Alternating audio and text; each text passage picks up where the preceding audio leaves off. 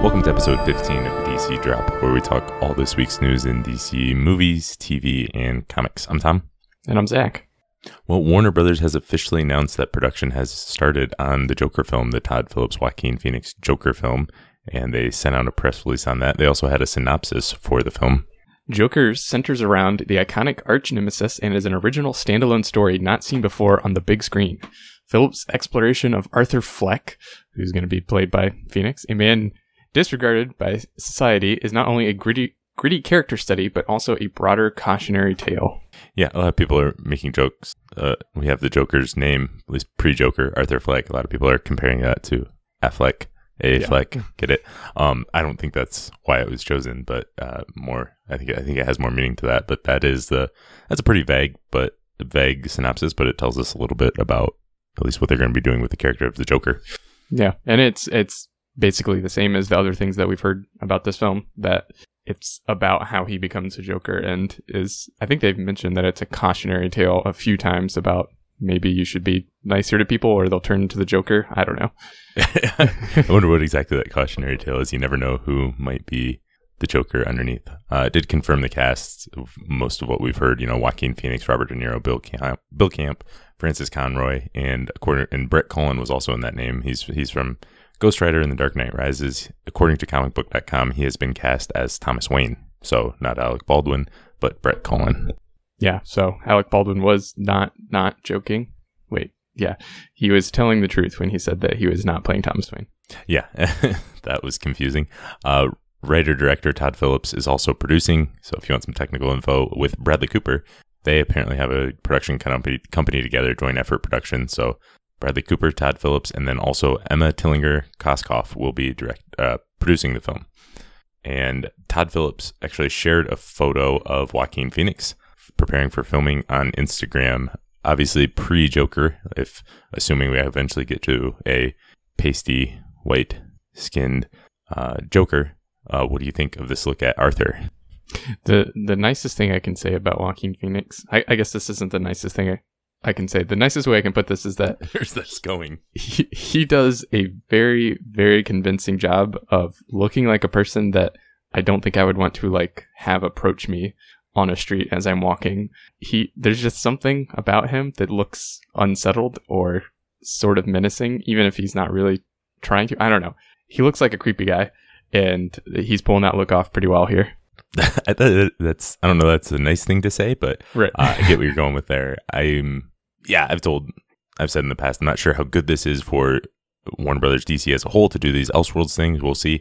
But the most fascinating thing for me by far, I like Todd Phillips, but what Joaquin Phoenix does as Arthur Fleck and the Joker, I'm fascinated to see what he can do. I think no matter what, he's going to do something unique and interesting, and something that could be really fascinating. I think he could really dig into this role, and I'm just really excited to see. Obviously, he's got this weird look. See this character, how he portrays it, and what he brings. You know, I think one of my favorite parts of Heath Ledger's performance was all the weird mannerisms and things that he had, and how he really got into and felt like he was one with that character. And I'm sure Joaquin Phoenix is going to dive in and try to do obviously his own thing, but something powerful as well. Yeah, definitely. So yeah, that comes out just over a year now, October 4th of 2019. The Hollywood Reporter had an article on Birds of Prey and sort of listing names of actresses testing for roles. I don't know how heavy you want to get into this, Zach, because more will be testing for the roles soon, and there's just a bunch of names. But for Black Canary, Gugu Mbatha-Raw and Journey Smollett-Bell have tested. Huntress Margaret Qualley, Mary Elizabeth Winstead, and Kristen Milioti. Renee Montoya, Justina Machado, and Roberta Colindres have tested for that role. And Cassandra Cain, they're looking for someone to play a 12-year-old. And they're going to go young with Cassandra Cain. Do any of those names jump out to you, or do you have any strong thoughts on this either way?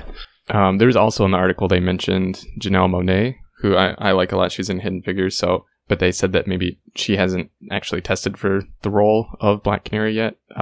But other than that, Mary Elizabeth Winstead, I liked her a lot in Scott Pilgrim versus the World. But other than that, a lot of these are not super well known to me. I haven't seen a lot of their projects. Just overall, it's pretty cool that they're looking for a pretty diverse cast of people. But yeah, other than that, there's not a whole bunch to get into, I think. Yeah, I don't have much to say on this, because I don't know most of these actresses. I don't know very well, and also we're probably going to get official castings within the next couple of weeks anyway, so it's not that exciting to try to guess and figure out who could be in each role. I'd rather wait for the official ones in that capacity. I still remember the short list for Hal Jordan Green Lantern, which was a year and a half, 2 years ago, and obviously nothing has came of that yet. So this one looks like it's actually going to be soon. So hopefully we get some legitimate information, or not legitimate information, but some actual casting soon, as it's going to be filming early next year. Yeah. Other casting for DC Universe, there is a Stargirl now. Breck Basinger has been cast in the lead role of Courtney Whitmore, aka Stargirl, in that series. She has appeared in the television series School of Rock and All Night. And I think she is 19 years old, so that makes sense to play a high school sophomore. By U.S. TV standards, she'll be playing 14, 15 or whatever.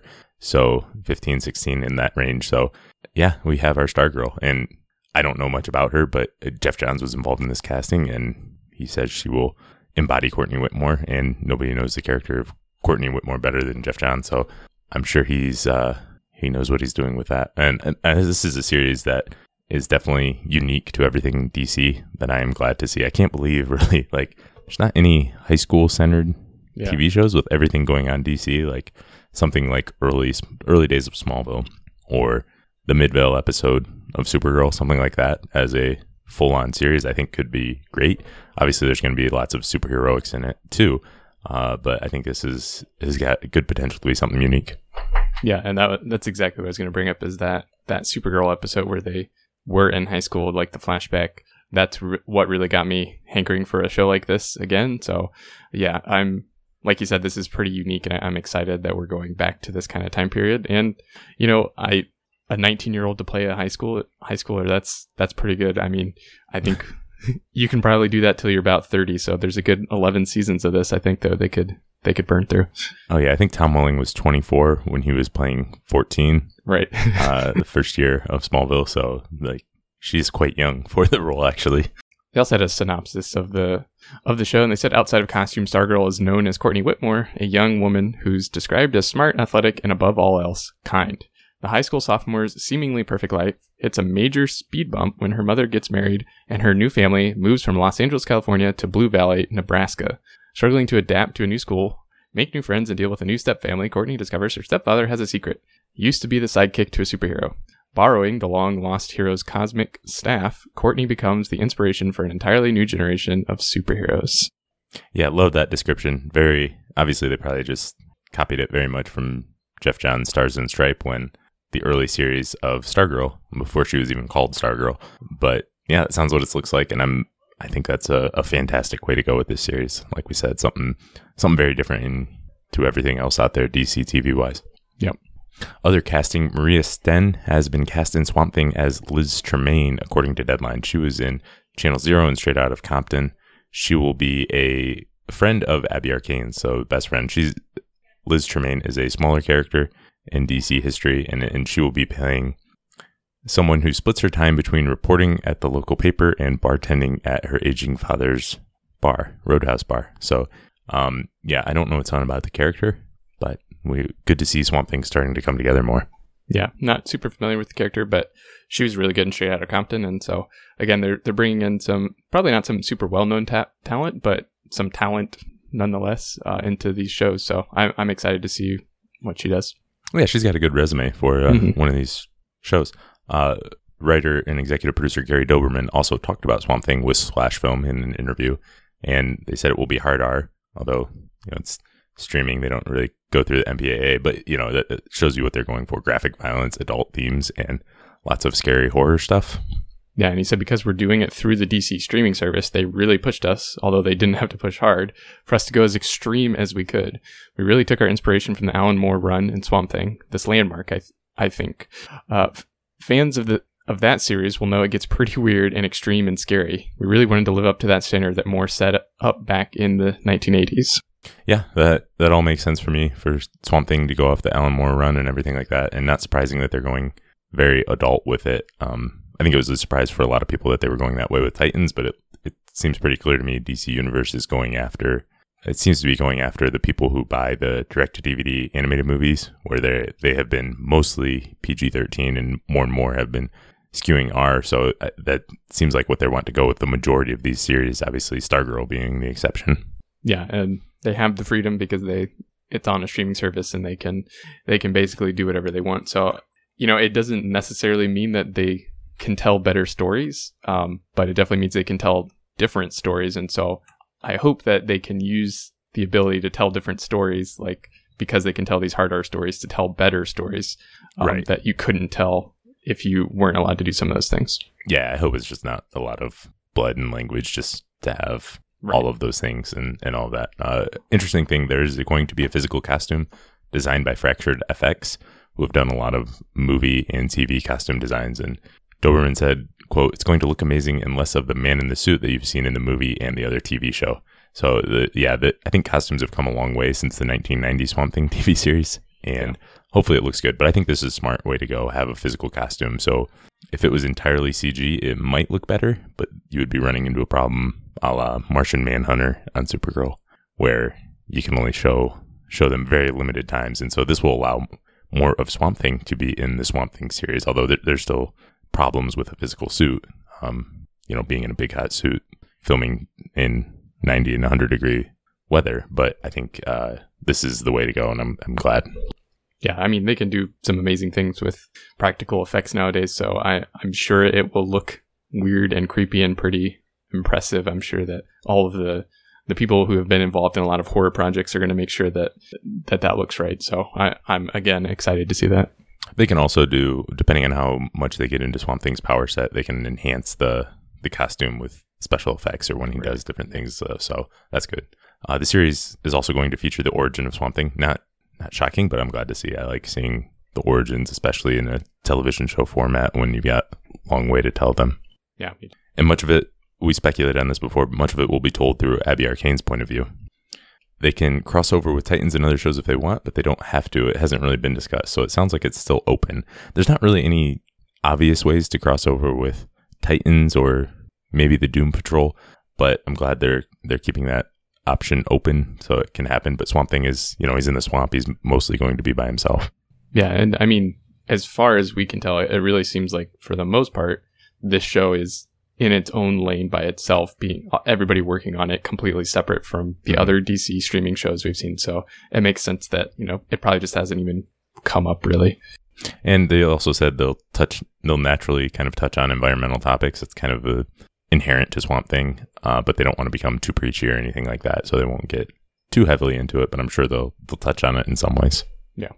Next up, Trent Reznor and Atticus Ross of Nine Inch Nails are going to compose the score for HBO's Watchmen. So you might not know, you probably may have heard of them, but you maybe didn't know that they also compose scores sometimes. And they actually won an Oscar for composing the score to The Social Network, which I did not know until I read about this. So Oscar-winning composers are composing the score for HBO's Watchmen. That's pretty exciting. Yeah, I'm not terribly, I don't remember the score to Social Network or anything like that, so I'm not terribly familiar with their work, but... this just shows me again, I mean, top to bottom, Watchmen is going to be the highest production quality of anything we see DC TV related by far.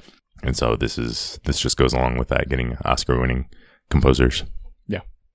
Well, the Arrowverse crossover news details are coming out for this year's. And, we don't have a ton of details yet. Started to get our first information on stories, usually around this time of year. Late September on a Friday is when they release maybe a title and... a poster or something like that, so get more details. But we have our Lois Lane.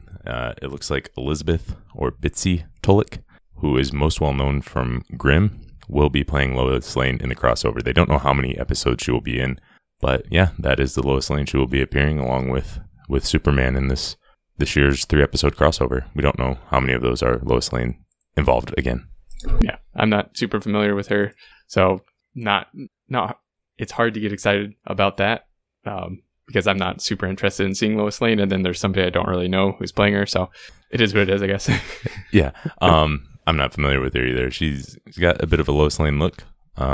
a look to her, and I'm not sure how she's going to fit in or anything like that. We got some hints maybe of what the story will be, but I'm not sure how Lois and Superman will fit into all of this.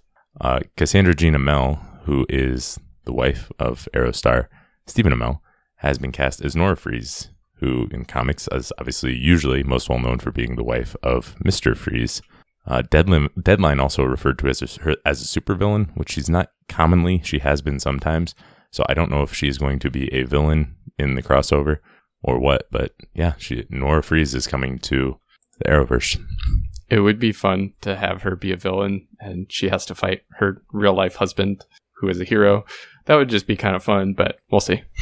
Yeah, that's interesting. If they do go the villain route with her, I think it's a good possibility that she is one of the villains locked up in Arkham, because we are going to see Arkham apparently, because Jeremy Davies, who is known for Lost, and DC fans might know him as Richie Simpson in a couple episodes of the live action Constantine series, and he voiced the character in Justice League Dark, has been cast as John Deegan.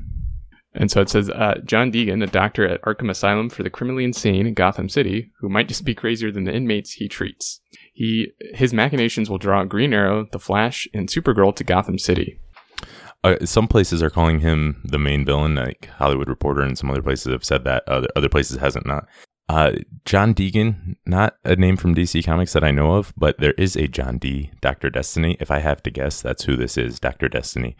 Pretty cool character, originally a Justice League villain back in the 60s, and he was in Neil Gaiman's Sandman, where he was super creepy.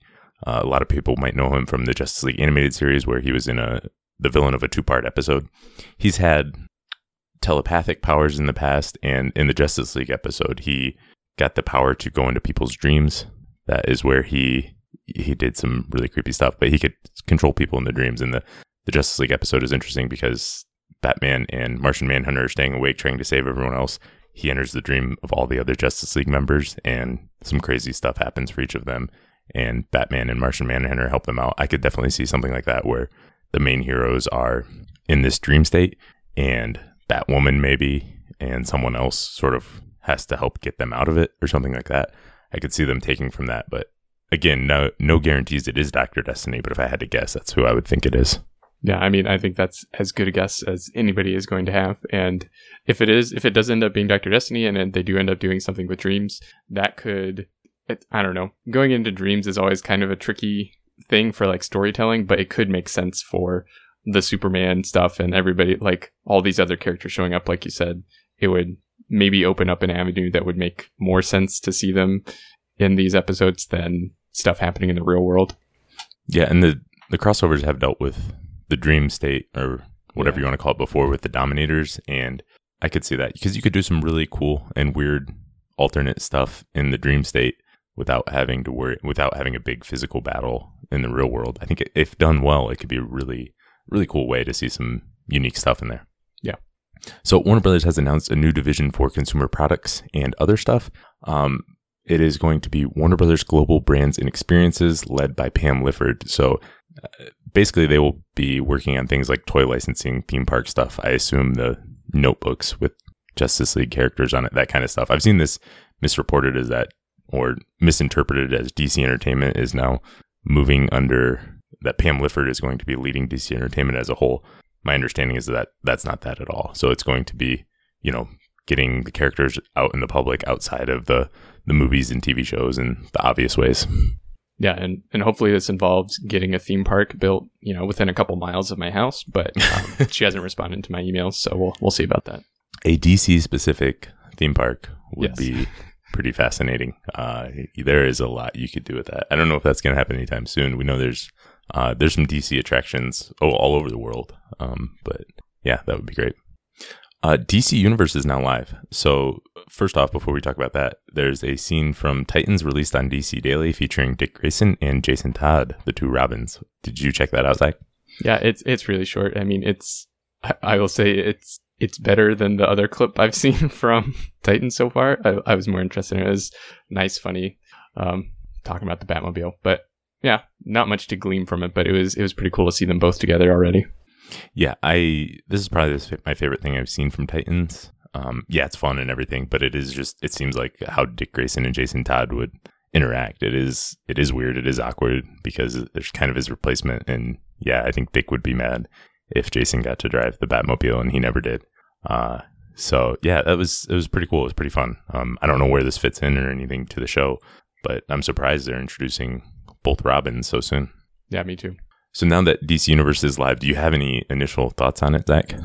I mean, I have played around with it, not a ton, but just from the little bit that I have, it's pretty smooth. I've like run into sections where, and I think they fixed this already, but sections where there's still some like placeholder text, and obviously it wasn't completely ready, and there's stuff to do on there, but of course what most people are waiting for and what I'm excited for is the original streaming new TV shows to come out, and that's not coming for a while. So, but yeah, there's plenty of stuff to do in there, and I've liked it so far. I think this is a great deal if you're a DC fan. I mean, $75 a month, you could get 19 individual issues of comics. Yeah. New ones, or one omnibus or 3 Blu-rays or something like that. So looking at it from that perspective, it's a great deal, and you get tons of stuff. There's great backlog of movies and TV and everything like that. Everything seems to work pretty well. Yeah, there's some minor bugs here and there, but I like the way it's set up. The comic book selection, there's a lot of number ones, but if you look around, there are some runs, like all 11 issues, original issues of Jack Kirby's New Gods are there, but the rest of his Fourth World stuff that he did at the time, the other 3 series, there's 1 to 3 issues each. So you're not going to get the complete everything. This isn't going to replace your comic book buying if you are a regular comic book buyer, which I know a lot of people wanted, but I think it's a really good selection for that. And you can try out a lot of stuff, and there's some more complete runs. Like there's that Alan Moore Swamp thing. I think there's 15 or 16 issues of that you can check out. So overall, I think it's really good value. But yeah, I wonder for people who don't follow DC as closely, if there's any reason to hook people. I don't think, I question if it was a good idea to open up without a new episode of something, an original programming, because a lot of people are going to, who aren't sure about this, who aren't obviously going to buy it. It is a wait and see, and there could have been something to really hook someone in, and without a TV show to go. It's a little surprising they launched it, but you know, maybe they've got good numbers now, and then next month when Titans launch, they'll get another bump, and hopefully it all works out. Yeah, I mean, some of the stuff I've seen from just poking around, like in the profile section and the social, not social media, but like the forums and that kind of stuff, there's a ton of stuff that they have set up and a lot of really interesting looking features. So as more people get on it and actually start using it, I'm really interested to see how much use those social functions get. And they talked about like moderating all of that stuff. So I'm interested to see how that works too. Yeah. So we'll see as it evolves, but I think it's a pretty promising start for it. Yeah. All right. Last up today, we have a Twitter question. You can always ask us a question on Twitter if you want, and if we feel like it, we'll read it. So we had a Twitter question from Tony WaltGator93. If Legends of Tomorrow never existed until this spring, what 8 characters would you like to see Rip recruit? Awesome question. I love questions like this, and I've been thinking about it a lot. It's really hard because I think of how the universe would be different if Legends of Tomorrow, how that universe would be different if Legends never existed. And that is too hard to think about. So I'm going to take this as assuming all the events that have happened, the first 3 seasons of Legends happened. And so we keep that. Was there any characters you definitely would like to see join to the Legends, Zach? So I just picked 8 characters, and I kept some of the characters that are already on there and added some other people and maybe some people that have been on Legends. Constantine, I just like number 1, just wrote that down and then sat for a while because I just know that I want Constantine, and then everybody else is kind of fluff. Not really, but I really have liked Constantine on Legends, and I think he is the absolute perfect fit for it. So Constantine for sure. Guardian and Mon-El, I really like both of them on Supergirl, and I think they've been underused, and I think they could actually, you know, have a bigger role and be more interesting outside of Supergirl maybe. Mon-El especially more than Guardian. Like if I had to pick one of them to take away from Supergirl to put on Legends, I'd take Mon-El and leave Guardian on Supergirl. But if I could have them both, I'd do that. Kid Flash, which he had a brief appearance and didn't really get used well, but I think he could be used well. He's a little overpowered, but I still like having him on the Legends. But then Mick and Zari and Ray, I would keep them over. I really like them. Zari has grown on me a lot. I wasn't so sure about her at first, but she's grown on me a lot. And then in addition to Ray, I would also bring on the Ray, the live action version of the Ray that we saw in the crossover last year. Yeah. And I'd have him be a permanent member. What about you? Yeah. So if I was starting Legends today, it would probably be similar to the original cast, but since in my scenario, those already happened and a lot of those character stories are wrapped up, I'm not going to include those, but I would probably keep from the current team, Constantine, Ray, Mick, probably Sarah and Zari. And then Nate and Amaya, we know Amaya is not going to be back or is going to be a different version or whatever they do with her, Charlie, whatever they do with Amaya this year. But I think Nate and Amaya had a good wrap up to their story at the end of season 2, probably. And then season 3, it got a little repetitive. So I like those characters. I really liked them in season 2. Season 3, I didn't like them as much. So I would probably get rid of those, even though. And then I would add Gypsy and Maxima. I would really like to see maybe Legends of Tomorrow become a multiverse traveling show led by Gypsy. I think that would be a really cool thing to see. And they would be traveling to different places and things like that, different Earths, obviously. And I would lean into the Arrowverse more. And so if this would be almost impossible to do from a scheduling perspective and planning out seasons for all the different shows, but if there's going to be a long stretch where James isn't on or doesn't have a big role in Supergirl, he only gets a couple lines here and there, put him on the Wave Rider for a couple episodes. Maybe they recruit him because they go to an Earth where there is an evil guardian that they need to stop who is taking control. I would love to see stuff like that. That would basically lead to more episodes like Star City 2046 instead of, the random different time periods they travel to, which I like, but there's 3 seasons of that. So I think it would be cool to see something different. Yeah. And basically we would. Yeah. It's a really great point. I think you're dead on with Gypsy. Like that would open up so many storytelling abilities to travel around to different multiverses instead of just different time periods. And it could still be different time periods within those different, on those different Earths, but it frees you up to tell different stories. And I really like her as a character as well. And again, another one that we just haven't had the opportunity to see enough of. Yeah, and we could see the alternate versions of the character, the actors we know playing the roles we know, and get to see different versions of that. And that would allow to bring. And then Maxima, because I like Maxima. I don't know. She had a brief cameo in season 1 of Supergirl. Most people have probably forgotten about it, but I think she's a cool character and would like to see more of her. And in this scenario, she would be replacing Nate as sort of the muscle on the team, the big muscle. She's very overpowered maybe for Legends, but I think they could pull it off.